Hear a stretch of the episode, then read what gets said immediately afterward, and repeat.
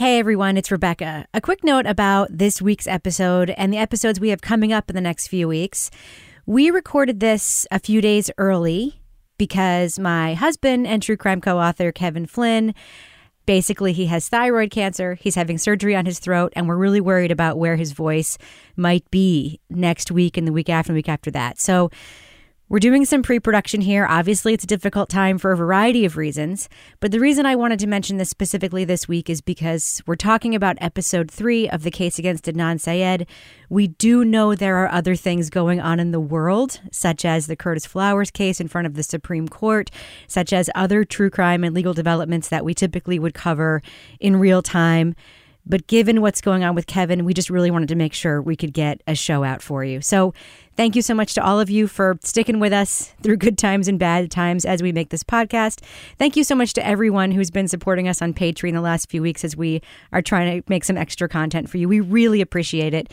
And we don't really anticipate much interruption to our production schedule. But of course, our thoughts are with Kevin, and we're going to do everything we can to ensure his health stays where it should in the next few weeks. And thanks so much to everyone for all the good wishes I know you'll be sending our way. For exclusive podcasts and more, sign up at patreon.com/partnersincrimemedia.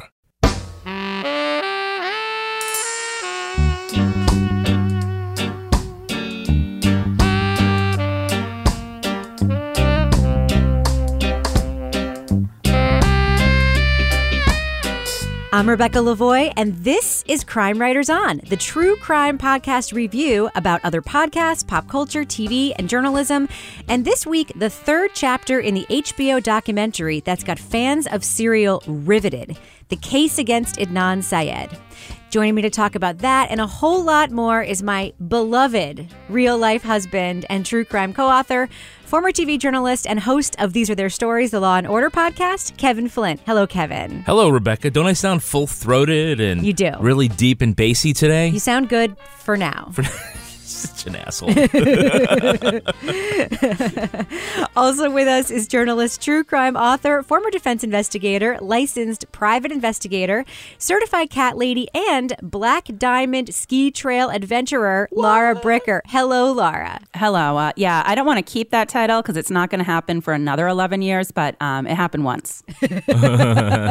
Well, we will talk about that a little more, and then we'll also talk about it at more length in our Patreon Crime Writers On After Show, because I know I want to hear the story about how two firemen abandoned you to die. Yes. In the mountains of New Hampshire. Pretty much. Yeah, pretty much.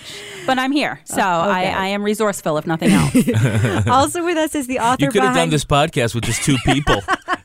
It might have been really bad. Just you and Toby. Just me and Toby? Yeah. Even if we had just stuck to our regular production schedule, yeah. It would have been like Toby being like, I don't know. And me being like, and try to fill in those holes. Yeah, yeah.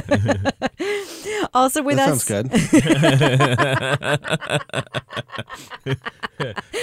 Toby's star is on the rise. He's like, attrition, knocking down my fellow firefighters one by one. I'm no longer the last one introduced. And speaking of our little back of the bobsled podcaster. I'm the brake man. Along with us is the author behind the noir novels known as the City Trilogy, acclaimed writer, and our very own Patreon book club captain, Toby Ball. Good morning, Toby. Good morning, Rebecca. Yes, because of our adjusted production schedule, if you heard the pre-roll of this podcast, you know Kevin is... I'm right now recuperating. You're right now recuperating in real time. Yes. But you haven't had your surgery yet. That's tomorrow. Yeah. And so in order for us to really get the show done, which, listen, I am really concerned about you and I love you very much. And we also know we have to get the show out. And there's a lot going on emotionally and in the real world. But like... we have to get the show out. So think how great the clip show will be. I know. Oh. In memoriam. Oh, stop it. Oh, stop God, it. Kevin. It's dark, Kevin. It'd be dark. So we have to get the show done. So we're doing it in the morning. So you're hearing a very different version of the four of us. And Toby, I'm going to start with you. How would you describe Morning Toby to our audience? I think the thing that best describes it is I cannot come up with words for it right now because it's the morning still. Oh, so this is going to be an amazing podcast. Yeah. Wow. Sit down. This is a preview of things to come from me. I don't think so. You sent me some very smart notes. Lara Bricker, how do you feel this morning? As I mentioned in the opening, you almost died yesterday. How'd that go? Almost dying. There was a lot of F-bombs that occurred in my almost dying episode. Do you want to hear the whole experience of how I almost died? I don't want to hear the... Give us just the synopsis, and then we'll get into it more in our after show. I was like, I don't want to say guilted, perhaps lured into going down my first black diamond trail. You know, I am not a particularly adventurous skier and I don't like heights. So it kind of went like, fuck this. All right, I'm just going to go straight and get down. So then I didn't sleep well last night either, but I have had 3 cups of coffee. So I am ready to go now because, you know, it's invigorating to still be alive, Rebecca. Yes. And we should say for our listeners who don't ski, there are varying degrees of difficulty. When you get to the top of a ski area, you like ride the lift to the top and you can make a choice. You can go down the green circle, which is where I like do my very best work on the green circles, man. I snowboard, I don't ski, but like as I've gotten older, I have definitely settled in to the green circles. Then there are the blue squares, which is intermediate, which is depending on the mountain, sometimes pretty easy and sometimes a little tricky parts. Then there's Black Diamond, which is scary. And then there's double and triple Black Diamond, which is, oh, fuck, scary. But Lara, Black Diamond, I know in northern New Hampshire where you're skiing is quite a lot. And so we're all very proud of you for surviving. Thank you, Rebecca. Thank you. And we will talk about the 2 firemen who left you to die in our after show for all Patreon fans to listen to. Yeah. It's okay. I got them back. I woke them up this morning at 7 a.m. I should also mention we have a really special treat in our Patreon after show, which, yes, fans have questions. Sometimes is dropping before the show because we want to, you know, get it out there as soon as we can. We are going to hear from legal Siri Colin Miller on some of the holes he found in the Court of Appeals of Maryland's ruling against Adnan Syed last week. He's found some problems with it that may be the basis of some legal challenges, and he's going to detail those for us. And he's also just going to tell us more about his thoughts about the documentary, too, in our after show. So that's going to be really fun. Legal Siri. Hashtag Legal Siri. I'm really excited about it. So moving on. This week, we're taking a look at the case against Adnan Syed, Part 3, Justice is Arbitrary. This episode breaks down the prosecution of Adnan Syed 20 years ago for Hayman Lee's murder and introduces some of the cracks in the foundation of the state's case. During the time of this digging, we received a phone call, and I didn't even get a chance to talk to him. He told him that I was busy. If somebody were in Lincoln Park and received 2 calls, those calls would indicate the cell site for Lincoln Park. Correct. That was the state's case. They said that there were 2 calls that pinged Lincoln Park Tower that evening, and Adnan was there. Now, we are going to be discussing extensive spoilers for Part 3 of the case against Adnan Syed, this HBO documentary. So if you just want our letter grade review on this episode of the documentary, check out the show notes. We will put a time code there, which will tell you where to tune in and listen just to hear if we're going to give it an A or a C or a D or whatever letter grades we choose. Now, I do want to follow up on something that came up on our Patreon after show last week that we did not include in the podcast, even though I meant to, and frankly, we just didn't have time. Rabia talked really interestingly, I think, and in a way that I really was happy to hear her talk about the fact that this documentary is using crime scene photos of Hayman Lee's body. Robbie expressed some discomfort with that. I'm just curious to know, panel, how you feel about it. Kevin, how do you feel about seeing those photos in this? I was a little surprised. Yeah, I'm thinking of one book that we did where it had very similar photos. Actually, yeah, a woman on her side like that could see, you know, the body's exposed hip. I guess it would have been fine without it. Yeah. What do you think, Toby? Do you agree with Kevin? Yeah, I think so for the most part. I mean, I think the reason for having it is to, you know, kind of bring home the tragedy of what happened, because I do think that was one of the criticisms of Serial, is that Hay got sort of lost in the, you know, is Adnan innocent or guilty thing. So I would assume that the idea is by showing those photos, like, it's like, yeah, this girl was murdered. But for me personally, I don't know really what it adds. Yeah. You know, I don't know how her family feels about it, but if she was a member of my family, I think I would prefer not to have pictures like that out. So right. So here's where I am on it. I agree that like those close-ups of those images, probably not necessary. And I'm sure that, you know, we'll get some pushback here. Like, how is this different than the diary, right?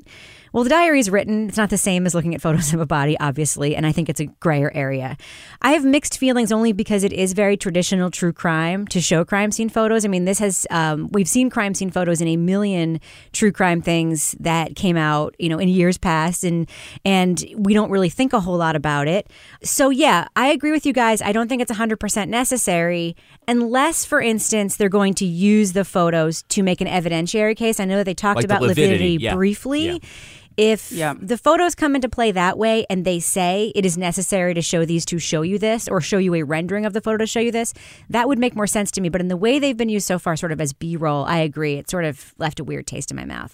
Lara, what do you think? Yeah, I agree. I think that using them to sort of set the scene of where she was in the woods, you know, because it is sort of, you know, for me trying to figure out how she was out there and not found for the period of time that she was found, it helps, you know, kind of illustrate that by showing where she was concealed. But at the same time, the photos that got closer, I don't necessarily think that those were necessary to advance the story. Because, I mean, it's kind of hard. You have to balance the fact that you're telling the story, you're shining light on the investigation, and also, you know, her family and relatives are going to be potentially seeing this show as well. Right.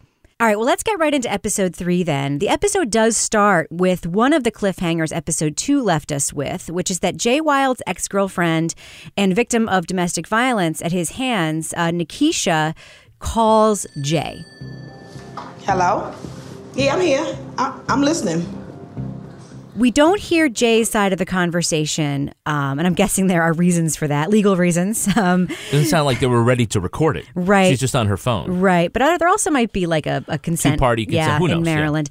Yeah. But the gist that we get, because she tells us, is that he tells Nakisha on that call that he lied about what he knew about the murder to get out of some big weed charges. So he said he got caught with a whole bunch of weed, and it was so much weed, they were trying to pin it on him. So basically he ratted the man, gave him a bigger story to get him locked up. And he basically gave them what they wanted to know so he could get off.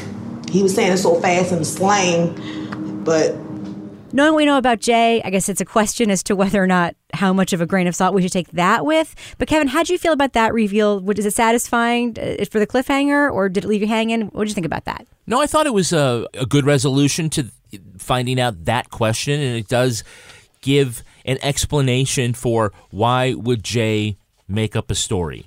It doesn't prove that Jay made up a story, but it certainly puts together a lot of circumstantial evidence to show that. And circumstantial evidence, of course, is still evidence. It's not, you know, not evidence. And we call it circumstantial to say that it's not really evidence. It is evidence. And when you put all this circumstantial evidence together, you can come up with, again, your decision based on that. Right. So, but nonetheless, they're piling on quite a bit here to explain what Serial did not. It gives Jay a reason to have fibbed. Yeah, I agree, because I think that was always one of the things that I got hung up on is like, well, why would he lie? And I think, you know, along the way, I've always sort of had this theory, like somebody had information on him, or there was something somebody was holding over him. Like there had to be something behind this for him to go along with this story. So I think that seems pretty plausible, given what we know about Jay, that they did have something, and this is how he got out of that coming against him. So, but at the same time, Jay's pretty much just full of shit all the time. Right. So who really knows? But I mean, it is, if that's not it, there is something else, some other missing piece as to why Jay was involved the way that he was. Right. Aside from just being a dick. Toby, do you think it would be frustrating to be Rabia or Adnan and have these witnesses saying, you know, over and over and over again, including Jay, just, you know, through Nakisha, things that just don't at all line up with the things that were used to convict him? Yes. I had sort of, I guess, a stronger reaction to the whole Jay thing, which was, has he ever like come out and said that he was lying about it? Yeah, I mean, in the Intercept interview. Well, he says he told it, but the real story was different, right? Right, yeah. Right, yes, but he did say that in the Intercept interview, yeah. I mean, years later, and not part of the legal record, but Toby, yeah, we do know that. You know, I thought that was a more stunning development than, say, the end of the Robert Durst thing where he's like burping and saying, "Did I kill her?" Yes, or whatever it was. Especially if he didn't realize that this was being taped, like that his ex-girlfriend was on camera. And I don't really see what he has to gain from telling a lie like that. So to me, I was just like, that seems fairly compelling. So there was that. And then the other part of it, I think, was, you know, when they're talking to Jen and her friend who was going to UMBC. Christie, yep. Christie. It's this idea that they're like, oh, I don't know what day it was. You know, I wasn't sure. I knew all this stuff happened on the same day. I just wasn't sure what day it was. So the cop said it was this day. So I said, yeah, that day. Yep. It's like, well, you know, that's actually absolutely the entire case. Absolutely. What was interesting is seeing their two reactions to kind of that realization, which was Christie was like, you could see that sort of sinking feeling. And she says, because I think he's guilty. And to me, that just seems like I feel as though sort of out of self-defense, you probably have to feel that way once you realize that you sort of made this mistake that may have put him in jail for the rest of his life. And then Jen is just like, I wish I'd never been a part of this. I wish I hadn't talked to you. So it seemed to me that the import of that was like pretty clear to them. Yep. But I thought there were parts of this that were very damning to the case against Adnan. But it was pretty wild. Well, it's hard to introduce Jay's new comments, you know, into court because a lawyer would just say, you didn't hear Jay say that. Right. It's what she says. You heard Nakisha say that. Right. And you know, I also think, and again, maybe I'm jumping ahead towards the end of the episode, but when they present the visual of the calendar. Right.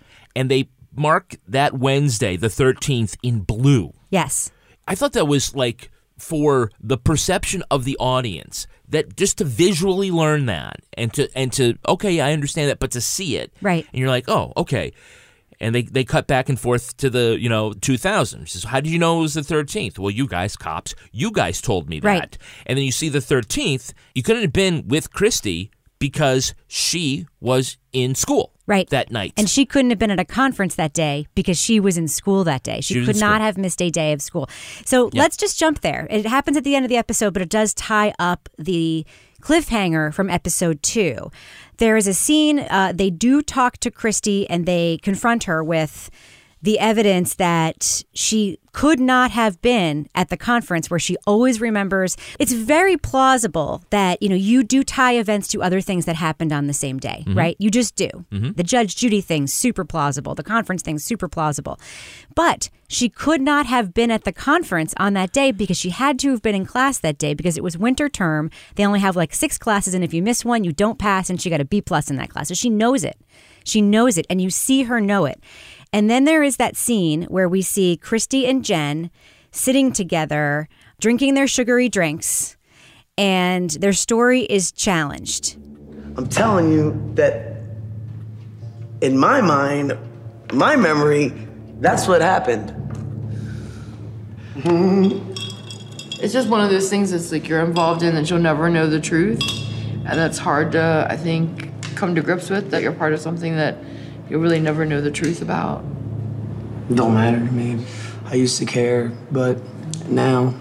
She still seems sure, but Christie seems devastated to me. Yeah, absolutely. I think you could see it on her face that she was like, oh, shit, this isn't how I remember. Like, you could see kind of like, I don't want to say the wheels turning, but you could definitely see the realization that the story didn't happen on the day that she thought it did.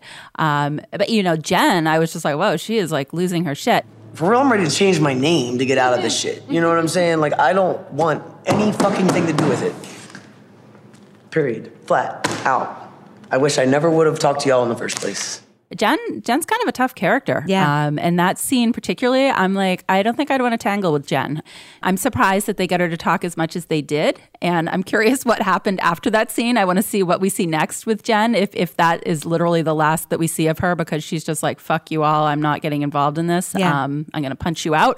But I think just the amount of work that went into getting those class schedules from that time period, which probably, I mean, I'm sure colleges have records, but that's like 20 years ago. Yep. I mean, that's, you know, not stuff, you know, and I know a lot of places, as things have gone digital, have gotten rid of their paper records. So why was this never done before, I guess? Yeah. Any other out, you know, So well, Undisclosed did it, to be fair. There's a lot of this, If you listen to Undisclosed, it's not a surprise. No, they did. But I mean, you know what I mean. In like season one of Serial and stuff, we didn't hear that type of work being done. So really interesting. It makes me think, like, if this gets to trial again, there's so many...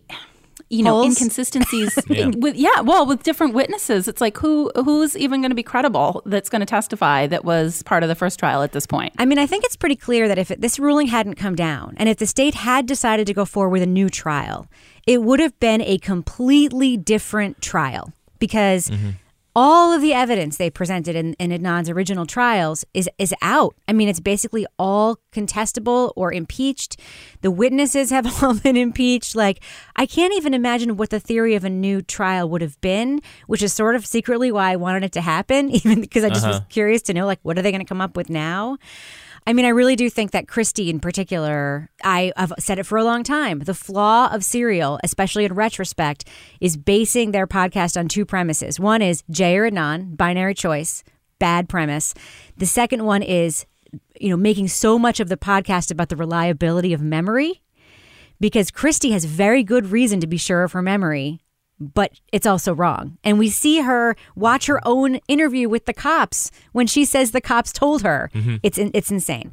All right, well, let's go back to the Jay stuff, because that is like sort of the first half of this episode. Detective Massey tells us that Jay is, quote, by no means an informant, that the choice for people like Jay is twofold. You're either a witness or you're a defendant, but he will not characterize him as an informant. Lara, former defense investigator, what are your thoughts on that?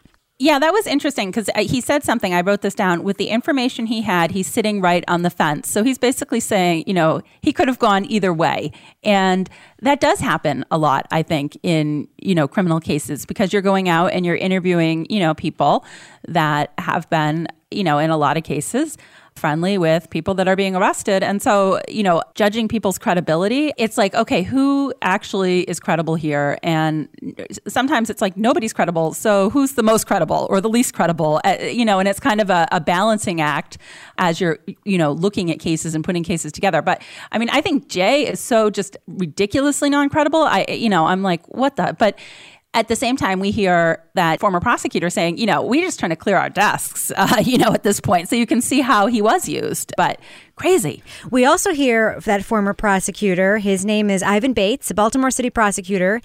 And he says... Nice tie, by the way. Yes. I really like this orange tie. He says that in his experience working with Kevin Urich, the guy doesn't care very much about details. He says that. Yeah, that's an interesting thing. And, and that is a pretty big professional flaw, is to not look at details. When you're putting people away for life or sentencing to the death penalty. But look at Susan Simpson. And, she had a giant stack, thousands of papers, and her eagle eye picked up the thing about the facts cover sheet. In like a couple of minutes. I've been an associate attorney for a long time, so I have my methods of handling new cases and new case files.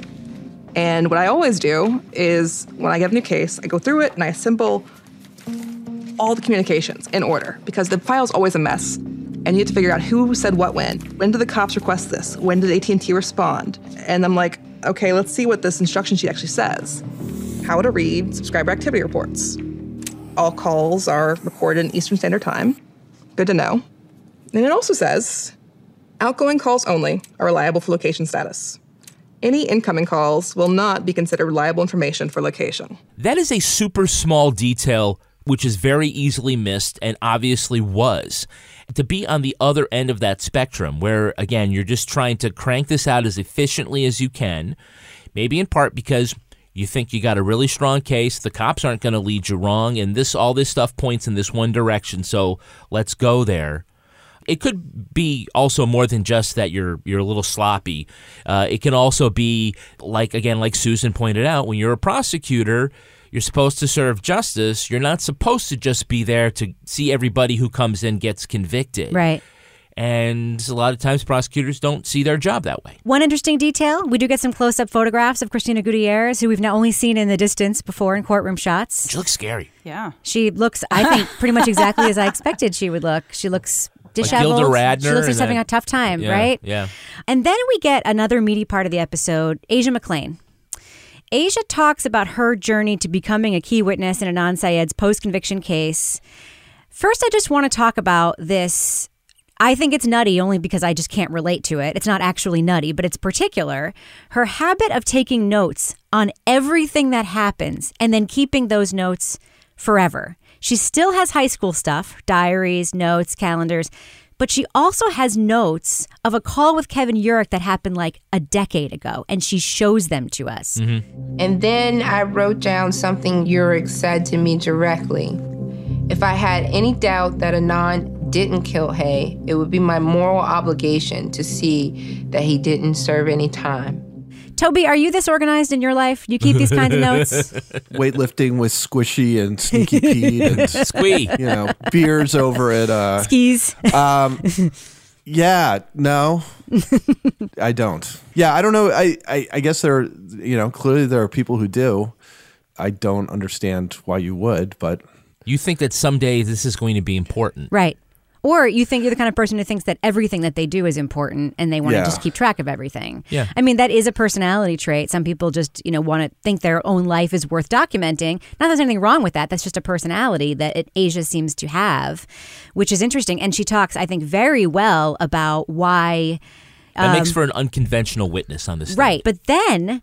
in 2012, we hear a court proceeding where Asia's affidavit, the one that Rabia asked her to write and got notarized, comes up against prosecutor Kevin Yurick's take in court.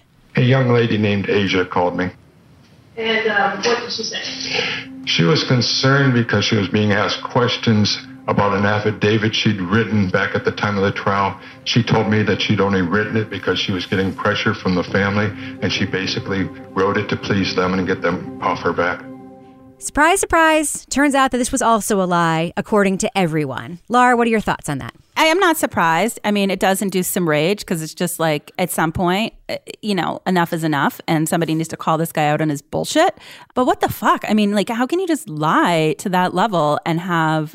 like just get away with it without anybody. I mean, I guess you can, because at one point somebody said, yeah, you know, you need to understand the prosecutors are the most, you know, powerful people in the court.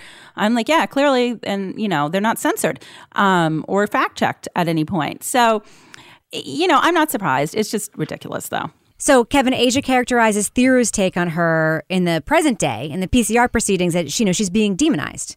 You know, it was pretty odd, I think, considering that the state lied to her the first time around, lied about her affidavit the second time around, and then never reached out to her in the modern day at all, even though they knew she was going to be potentially a witness in the case. Yeah, you know, again, you're certainly left with the impression either that the institution is dirty or it is fatally flawed.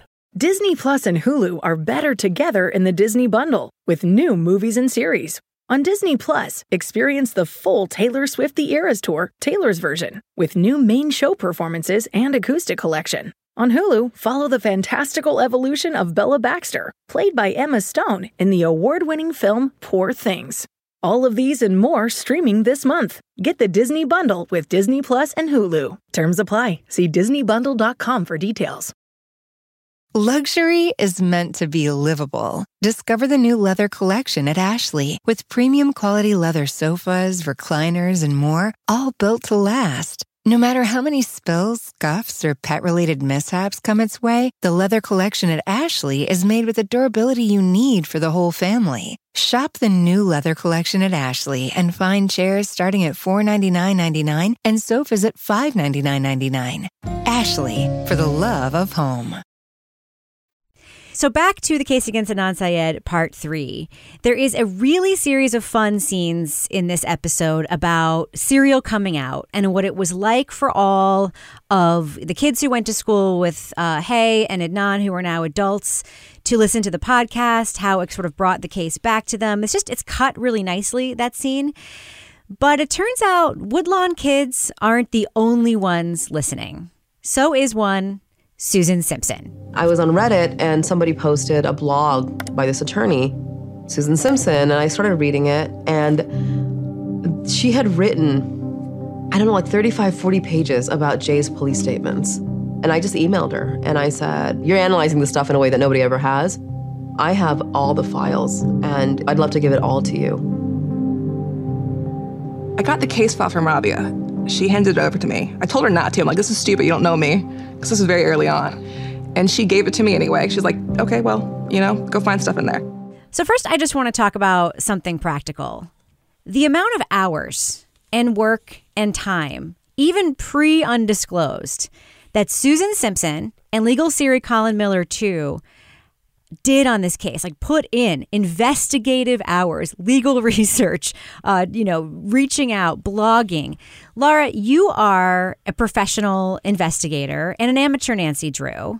Can you relate to this at all? Or are you just completely amazed like I am at just the amount of their lives that these professional people with day jobs put into working on this case? To do that on the side, in addition to your day job, is absolutely amazing. You know, I did it for a day job for a number of years. And even then, it was exhausting because you're always afraid you're going to miss something, and you're highlighting and making notes and going over things and making sure you're reading everything very carefully. So, you know, to do that at the end of your regular job and with that level of detail and dedication, that takes a special type of person. It does. You know, to be able to stick that out, you know, it's like I was getting paid to do it. They're not. Right. So, you know, fight the power. Yeah. Well, I do know Susan. Obviously, I work with her and I've met her on a number of occasions. And she is a really interesting and special type of person. She's one of the most intense people I know. Mm-hmm. And she's exactly who you want digging into stuff on your behalf. She's exactly who you want because she is like a junkyard dog who does not let go when she gets a little bite of something meaty. And in this case, using the cell tower evidence we heard in Serial, Susan is armed with a series of helpful pictures, blob maps. She walks us through how a series of misinterpretations of the data and even typos of numbers were used to help Jay craft his version of the day that Adnan allegedly murdered Hay. Now, Serial tried to cover this in that episode where they explained the technology and everything. They didn't have this information at the time. Kevin, were you able to follow along with what Susan was saying in this part of the episode? Because it was complicated. It was, but I'm also someone who has followed Undisclosed and followed the PCR. And this was evidence that was submitted. So it wasn't new to me, but like we said, if you've read a book and then you go to see the movie, you don't complain about that the plot line is the same and you know certain things. But I think it was great to visually see it again. And I think it's really important that the greater public, you know, the HBO viewers who may not have done anything after listening to Serial, to see that and really have that cause a lot of doubt in the way that story was put together, not only from the technical side or the way that the cell phone expert said. Abe W. We'll just call him because Waranowitsch. His name's Abe, and he's like a young, hot-looking guy. I had no idea he was so handsome. I just pictured this old guy with bald head and liver spots. But you had him. You also had the detectives. They played back how they had been involved in bad arrests that were overturned because of, I don't know if you technically call it misconduct or whatever, but you certainly lay out the case that how could this possibly have gone wrong when they have all these pings and they're able to string all this stuff together between the typos and them having to adjust the schedule to where they think the phone was, to the unreliability of the incoming calls. You know, again, that is the crux of why we believe the state's case is flawed, as well as the validity of it. Toby, were you able to follow along with what Susan was saying here? Because she was basically making the case that everything that Jay said, the confession that was elicited and what we know, they say it was their first interview with him, but we know it was their, fifth or sixth interview with him, that they used this data, which was faulty, which is how Susan can prove they used the data to make the narrative. Do you, buy that? And were you able to follow along as she was laying out this case for us? It was certainly easy to follow, I thought. Yeah, I mostly buy it. I mean, it's certainly, like, at worst, it calls a lot of his testimony into question. And, at best, it shows that it's pretty carefully fabricated. You know, you make a story to fit the evidence. Yeah, no, I thought it was very effective. You know, I think I followed this stuff a little bit less than you guys have, so I didn't have quite the same background in it. I didn't find it hard to follow at all. You know, I thought Susan laid it out well. It was well edited. Now, Lara, one of the things that, the details of all the cell stuff that really strikes me, we talked about a little bit earlier, but happens at the end of the episode. Christie's being involved in this case at all is because of this faulty map drawn by police. These incoming calls, they had to get Jay to make up a reason why he'd be somewhere on that map that he probably wasn't. Mm-hmm. And the thing geographically that's closest to that spot is Christie's house. So that is how ultimately, plausibly, Christie ends up being drawn into this at all. The whole reason, this whole idea that like it's planted in her mind that it must have been on that day was because Jay needed a reason to be at her house that day because the police typed the numbers of these cell tower sites wrong and they drew a faulty map. Clearly at some point that whole group had hung out together and done their, you know, pot smoking, hanging around, you know, little adventure, but it wasn't that day. So, it's interesting that whole, you know, how memory and witness memory plays into things. It's like the power of suggestion is strong, and it's like, oh, it must have been that day because, you know, I know at some point there was Jay and that weird kid here, and oh, that must have been it. So just amazing when you look at the timelines now and the additional investigation that has been done to look back at how pliable some of these witnesses were in terms of going along with what was suggested to them. But I mean, I don't know. I think she was there just so we could guess what her real name was all these years until now, quite honestly. Kathy, not Kathy. Yeah. So I don't know. I think that added a lot to the original Serial, you know, getting to say that over and over again. I'm really glad that this documentary just got her on record in a way that Serial had her, but they didn't use her real name. And I think that this documentary, just how much further they were able to get with some of these same people is just really impressive to me.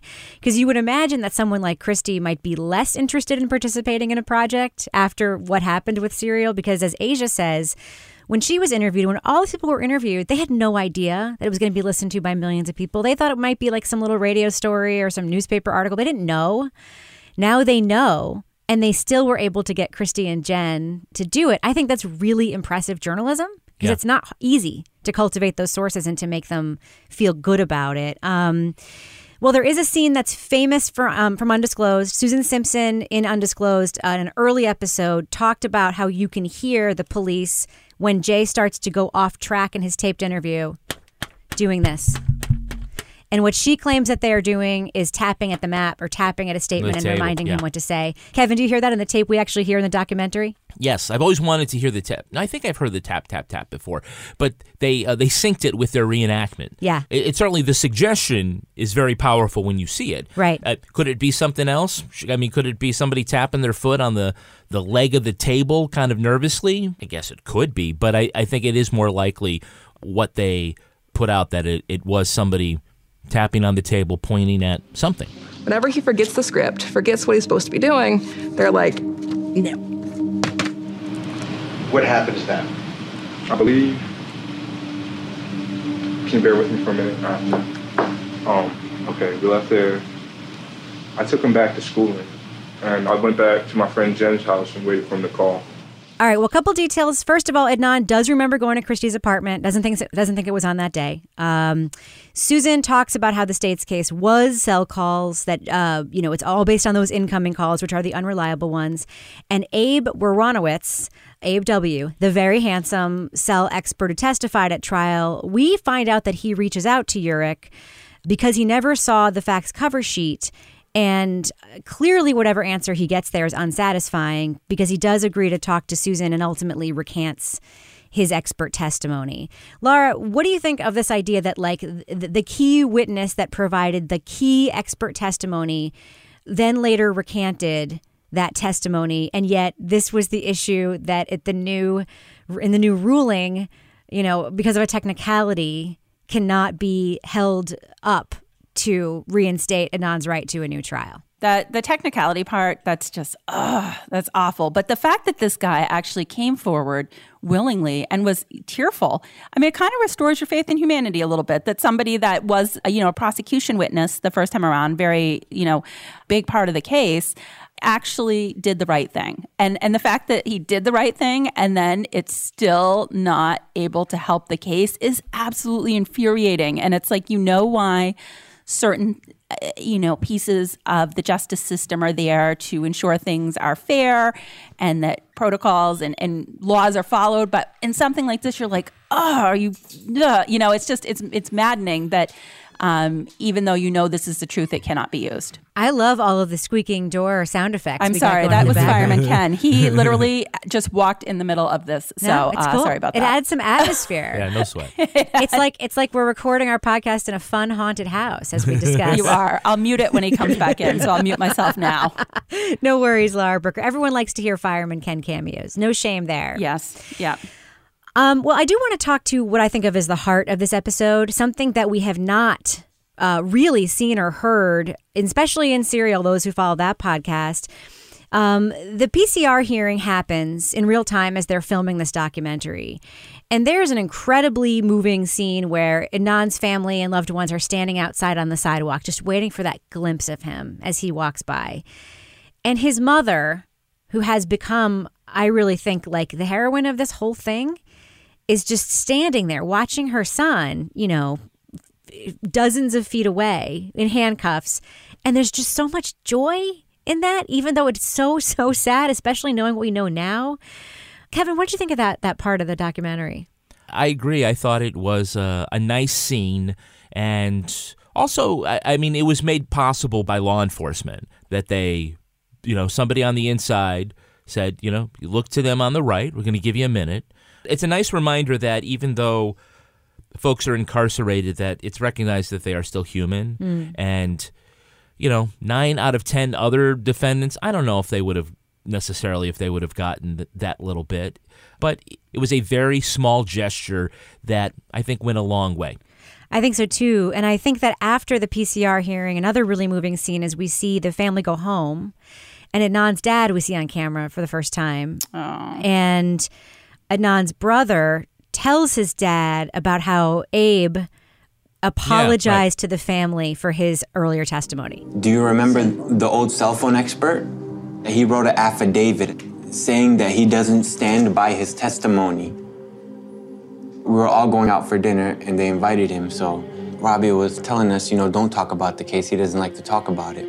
I introduced myself. I said, hi, you know, I'm Adnan's brother, and I introduced to mom. And then he said, I'm sorry. It's because of me that your brother is in jail. He had tears in his eyes. Yeah, he had tears in his eyes. Rabia started crying. And I said, no, don't you ever think like that. It's not your fault. And it broke my heart because it makes me wonder how many more victims are in this trial. I just love his little dad. I want to go give him a hug. I think that's the thing that this HBO documentary has done effectively that I didn't have quite the same sense of in Serial is really allowing us this window into Adnan's immediate family in a different way that we didn't have before. And I mean, that scene on the street when he was coming out of court, I mean, I don't know about you guys, but I did tear up a little bit during that part. I was like, oh. And then his dad, who has, you know, avoided the court proceedings and talks about why he did that. And then, you know, just to see how the other family members, you know, are just looking out for him and trying to keep him included. And it was kind of heartbreaking. Now, Toby, another aspect of this case that I don't think we saw or heard much about in Serial is, you know, Adnan wins at that round of the PCR. His family is celebrating. There's a lot of joy. Of course, Heyman Lee's family is not happy.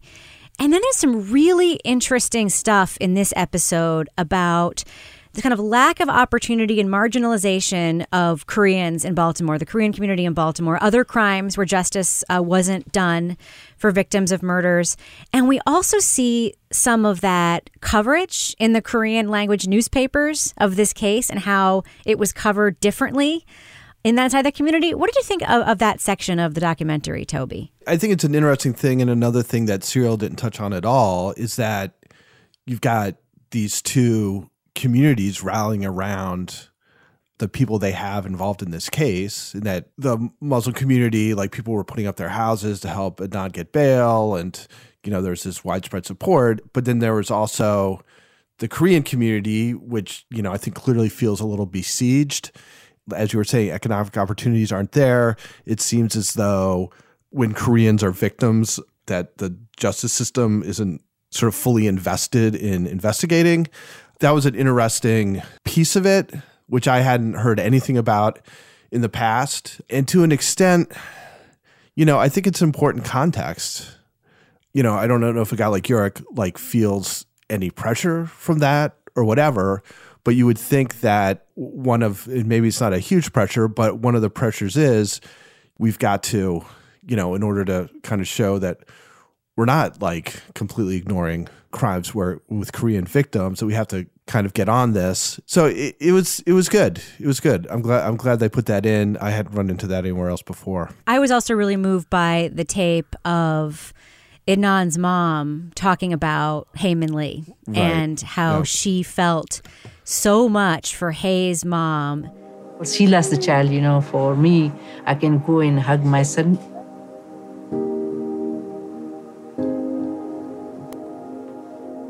But she won't be able to feel her daughter anymore. She's gone forever. Something that Toby alluded to a second ago was, you know, the name of this episode, Justice is Arbitrary. A couple of things happen in Adnan's case that are stunning, really. First off, a mistake on his charging document gets him denied the opportunity for bail initially, which sets him back. Then we see and hear Adnan's ethnicity being used against him at the bail hearing so egregiously and gross. Your Honor, the fact that the defendant has strong support from the community, that is what makes him unique in this case. He has the resources of this entire community here. Our investigation reveals that the defendant has an uncle in Pakistan, and he has indicated that he can make people disappear. That his ethnicity was brought up, I think that was a big shock, and that the community was implicated, that they would help him escape was like... The defendant is a member of the Muslim community. The prosecutor was even racist against what she called a, quote, disorganized Pakistani embassy in New York that apparently was just handing out visas willy-nilly to murderers who wanted to go back to their country. Lara, what were your thoughts on that? It was kind of, you know, to watch it, it was just like, it's awful. But I was glad that it was included because I feel like Serial sort of was like, well, you know, I'm not sure if this was an issue. And it was kind of not addressed to the same degree during the original Serial coverage. So, you know, I think this was a big part of the case. And I think that this sort of undercurrent of racism here was definitely at play, and here it was called out. But it's still hard to watch because it you know, the part where they're like, well, he's got the uncle who makes people disappear, and, you know, it's just fear-mongering, really. So it was difficult to watch, but I'm glad that they did include this. Yeah, if Adnan had been an African-American, and if you substitute Nigeria for Pakistan and said all the same things, I mean, they would have been screaming in that courtroom. And that, I can't imagine that a prosecutor would not be sanctioned for just overt racism like that. I don't think prosecutors are sanctioned in that part of the country. I just cannot believe that it wouldn't be called out, or that an African American judge would let that stand. Yeah, it just felt like it was. Not only was it a cheap shot, but it was just so overtly racist. Yeah. If nobody from the community is there supporting him, that's a knock against him. Correct. Everybody from the community is there supporting him. They use that as a knock against him. Exactly. And that's what Chris Flohr points out, his original lawyer, is that the whole thing around bail is you're supposed to demonstrate not a flight risk, and you're supposed to demonstrate that you have ties to the community. And here you have people in his community offering up their homes. Yeah. What is a bigger tie than that, than being beholden to all of these people who are going to mortgage their home so that you can just be free while your defense is being prepared? Well, people facing murder charges very rarely get bail anyway. But he was a juvenile. It couldn't be a capital case like it said on his paperwork, which, you know, even when that was pointed out and they had the rehearing, it was still... You know, it's still what it was, but it just like certainly shows a bit of the institutional racism in that jurisdiction. Yeah. If it's employed by the police and it's also employed by the district attorney's office, I mean, what chance have you got? And we hear it from all sides, right? We know that the black community is the target of systemic racism in policing in Baltimore. We hear in this documentary that the Korean community feels marginalized and like their crimes are not properly investigated. And now here we have the Muslim community coming out in force to, you know, rally around one of their own, a favorite son. Right. Same thing. And why was Adnan's dad not in court in 2016? Because in 2016 and in all of the other proceedings, he thought his beard and his looks would be held against his son. Yeah. And where did he get that from? Exactly. Yeah. Exactly. And he's not wrong, apparently. No. He was right. It wasn't just a feeling. It was demonstrated for him. Yeah. At that bail hearing. It was gross. Meanwhile, Jay magically gets a private attorney appointed for him by Kevin York, the prosecutor, strikes a magic plea, and with time served is able to walk away. We see the hearing, we see his sentencing, we hear him talk, and we see the only person with him in the courtroom is Stephanie. It was quite the contrasting tableau there, right, Toby? Yeah, it was grim. You know, I thought that the crying remorse scene with Jay in the courtroom where he's expressing remorse, I'm like, are you kidding me? Right now? Because you know that this isn't sincere, but then you look around and, you know, it's like we heard in the episode before this that Jay's friends really don't want much to do with him or people that hung out with him. But Stephanie, I guess we haven't seen Stephanie yet. No. Or we haven't heard, where is present day Stephanie? So I would be curious to hear from her. The whole thing was so clearly orchestrated to benefit Kevin Urich's prosecution of Adnan, right down to the private attorney, which, again, was just absolutely ridiculous. But it's just one more thing that makes you enraged about how this whole case played out. Well, I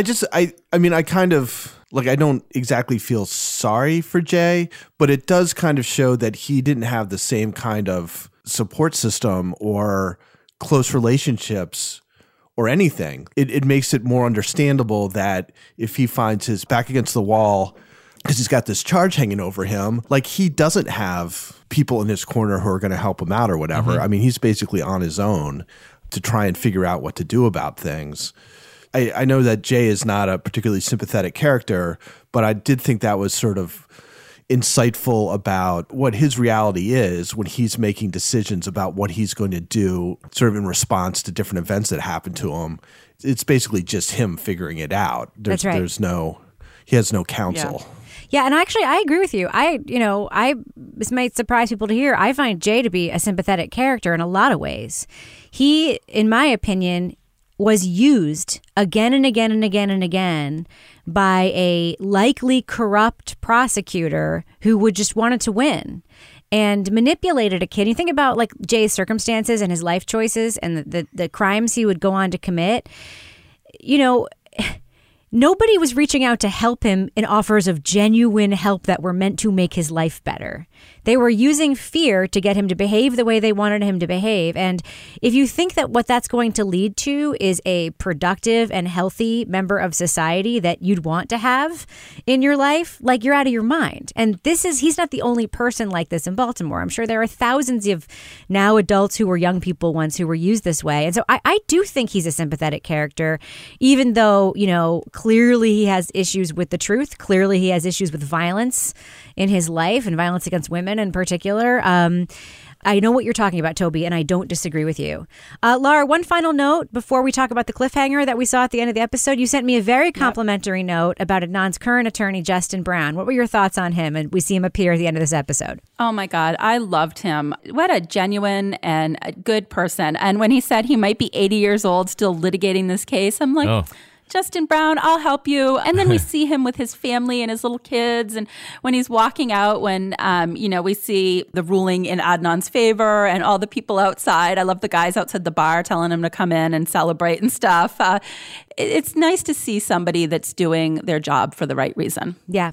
I mean, he's a professional lawyer. I mean, he's certainly been on the case for a long time. He's wonderful and he's lovely and very handsome, too. I have met him in person as well. And I'm not afraid to call out the handsome men of this story. Justin Brown is definitely on that list, along with surprise handsome guy Abe W., cell phone expert.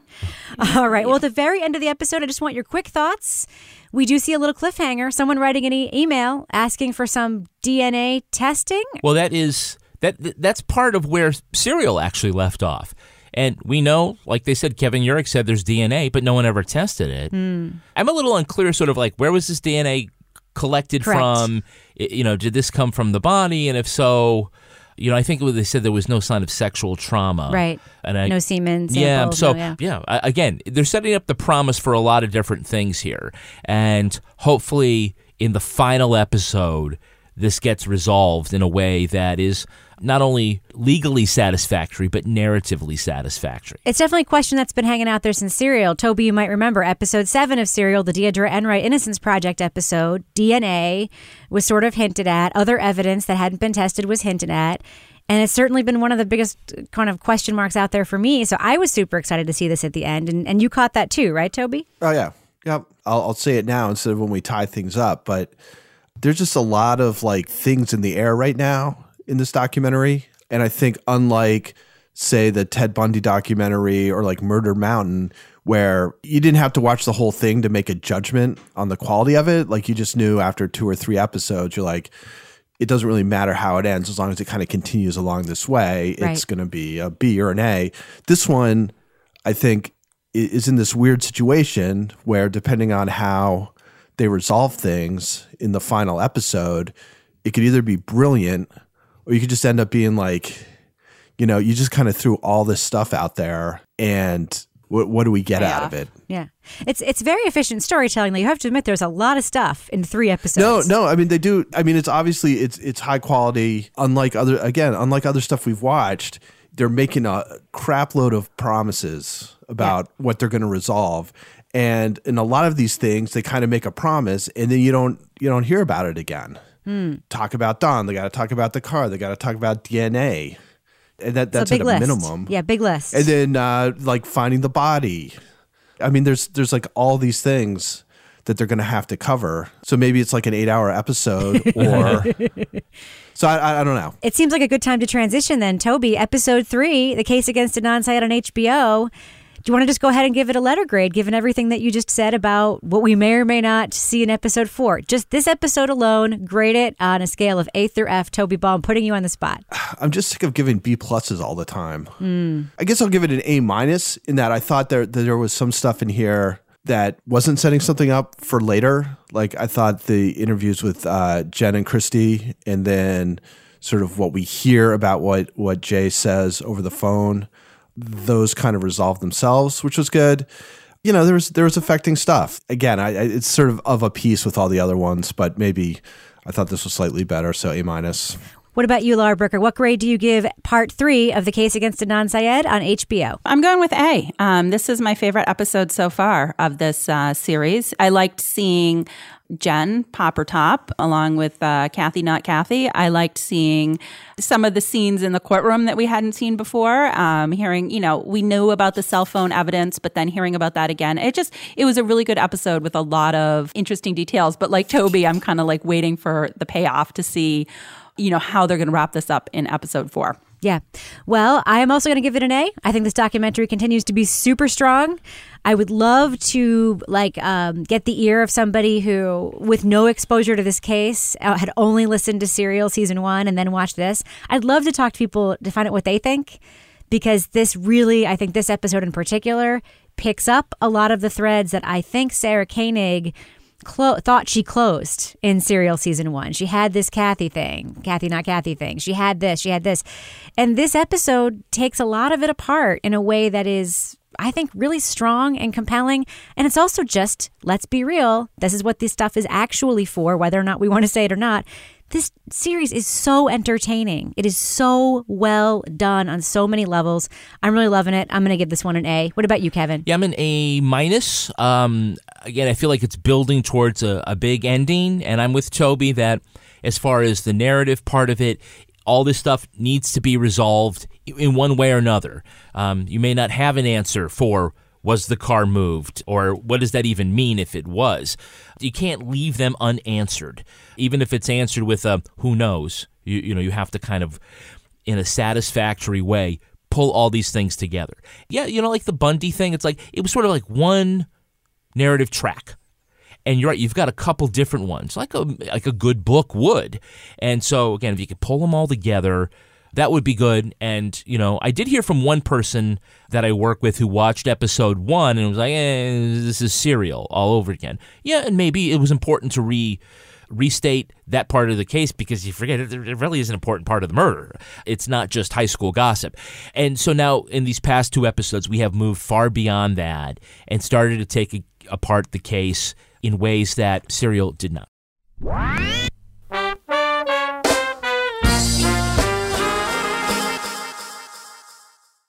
Now it's time for my favorite part of the podcast, a little something I like to call the Crime of the Week. Los Angeles County deputies zoomed into the mountains last week after callers reported a violent kidnapping.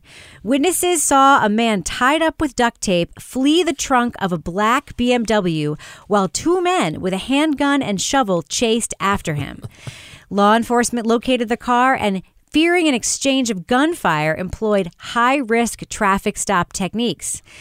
When they got everyone out of the car, they found it wasn't a kidnapping at all. The men were shooting a music video. The police response was strong because there had been a rash of murders and body dumps in that area. But not everything about the incident was fake. The actors were using a real loaded handgun as a prop. The deputies arrested one of the men on weapons charges and admonished the others for filming such a violent music video in public without first notifying the authorities. Man, those Celine Dion videos are getting, like, really edgy. They really are. Why does the gun need to be loaded? Well, the method actors, Toby. That's right. Yeah, that's right. Really real fear. You don't get the real fear in your eyes if you're not actually potentially about to be murdered. I don't want to scare you, Jay Money, but this gun is actually loaded. Now, panel, this video certainly would have been action-packed, at least this scene anyway. What is another scene these very bright-sounding producers were planning to shoot for their music video? Lara Bricker, what do you think? There's got to be some sort of, you know, something, stunts with the car, with somebody on top of the car while they're, like, driving down the highway. Originally, I was thinking there's got to be a woman involved, but listening to these people, I don't think any woman would affiliate with this. So it's like that video. Do you see that video last week of the horse riding in the back of the truck in Texas? I did. I mean, it's like there's going to be something like that with these guys, like on the roof of the car, driving down the street with the duct tape guy with like the gun at his head, and maybe up on two wheels, maybe some fire. That's always good. Gets people's attention. You know, Velcro somebody to the horse. Yeah, I don't know. Toby Ball, what do you think? What would be the next logical scene that these filmmaking geniuses were planning to shoot for this music video? The next logical scene would clearly be limo with hot tub. Probably with real Patron in their cups. What about you, Kevin? What do you think the next scene these guys were planning to film was? Purple Nurple with an actual bandsaw. Oh, God. There you go. Ew. All right. Well, we should probably end it on that note. But before we do, Lara Bricker, do we have a cat of the week this week? Yeah, hold on just a second here. I got to pull it up. This week, I have turned to members of the Brichter Scale True Crime Rage Walking and Fitness Fun Group on Facebook to get some nominations. And there were so many nominations that I don't even know how I can choose one of these animals, because we have the potbelly pig in Angelica's backyard in New Jersey. Wow. We have Katie's dog Shaggy, who rage walked with her all week. He was attacked by another dog and lost his right eye 2 years ago. Ooh. He still occasionally bumps into stuff, but he manages pretty well. We have Melissa's cockatoo Henry. She works for the MSPCA in Mass as an animal trainer, and she adopted him. The poor thing was like traumatized, plucking all his feathers out. So there are many great cats over there. We have Pickles the cat, Lauren's cat, who loves eating ham and potato chips. Wow. I don't know. I mean, I think there's something about rage walkers and animals. They've all got really interesting animals. We've got Christina's dog Kaiser, who actually winks. Wow. Oh. And this has been there's like a lot of talent. It's menagerie of the week. It's an arc of the week on Lara's segments week. Well, if you want to reach out to Lara Bricker, Lara, if folks want to reach out to you and help you narrow down that list to choose, I don't know, just one cat or dog or animal of the week, how can they find you on Twitter? At Lara Bricker. And Toby Ball, if folks want to reach out to you and give you tips for how to be more of a morning person, how can they find you on Twitter? Yeah, give me a break this week and send your best recovery wishes to @KevinPFlynn. Oh, I agree with that. Kevin, If people want to reach out to you and send you those best recovery wishes, you want to reiterate your Twitter handle for us? Yeah, I'm at Kevin P. Flynn, and thanks. And if you want to follow this show on Twitter or Instagram, we're at Crime Writers On. You can also follow me on Twitter and Insta at Reb Lavoie. Join our Patreon at patreon.com/partnersincrimemedia to get the Crime Writers On after show right now and all other kinds of bonus content, including Toby Ball's Deep Dive Book Club podcast. Our theme song was performed by the New York Ska Jazz Ensemble and used with permission. This podcast was recorded in the Yoga Loft above the Bodega in Bay St. Louis, Mississippi studio, otherwise known as Studio C, the closet in our New Hampshire basement where I keep all of your college class schedules so I can catch you in a gotcha moment about 20 years from now. On behalf of all the crime writers, thanks so much for listening. We will catch you later. Kevin said when I was recording my pre-roll, he said I didn't sound sad enough. He was like, we need your voice. We need your voice to break more. Come on now. Oh, my God. You can do that. You can do that in post-production. Exactly. That's right. I'm gonna like make you do it again. Come on now.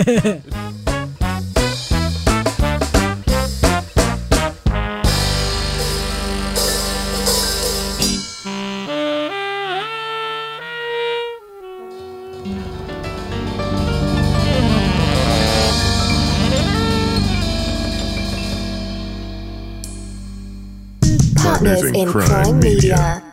To get the Crime Writers on After Show right now, go to patreon.com/partnersincrimemedia.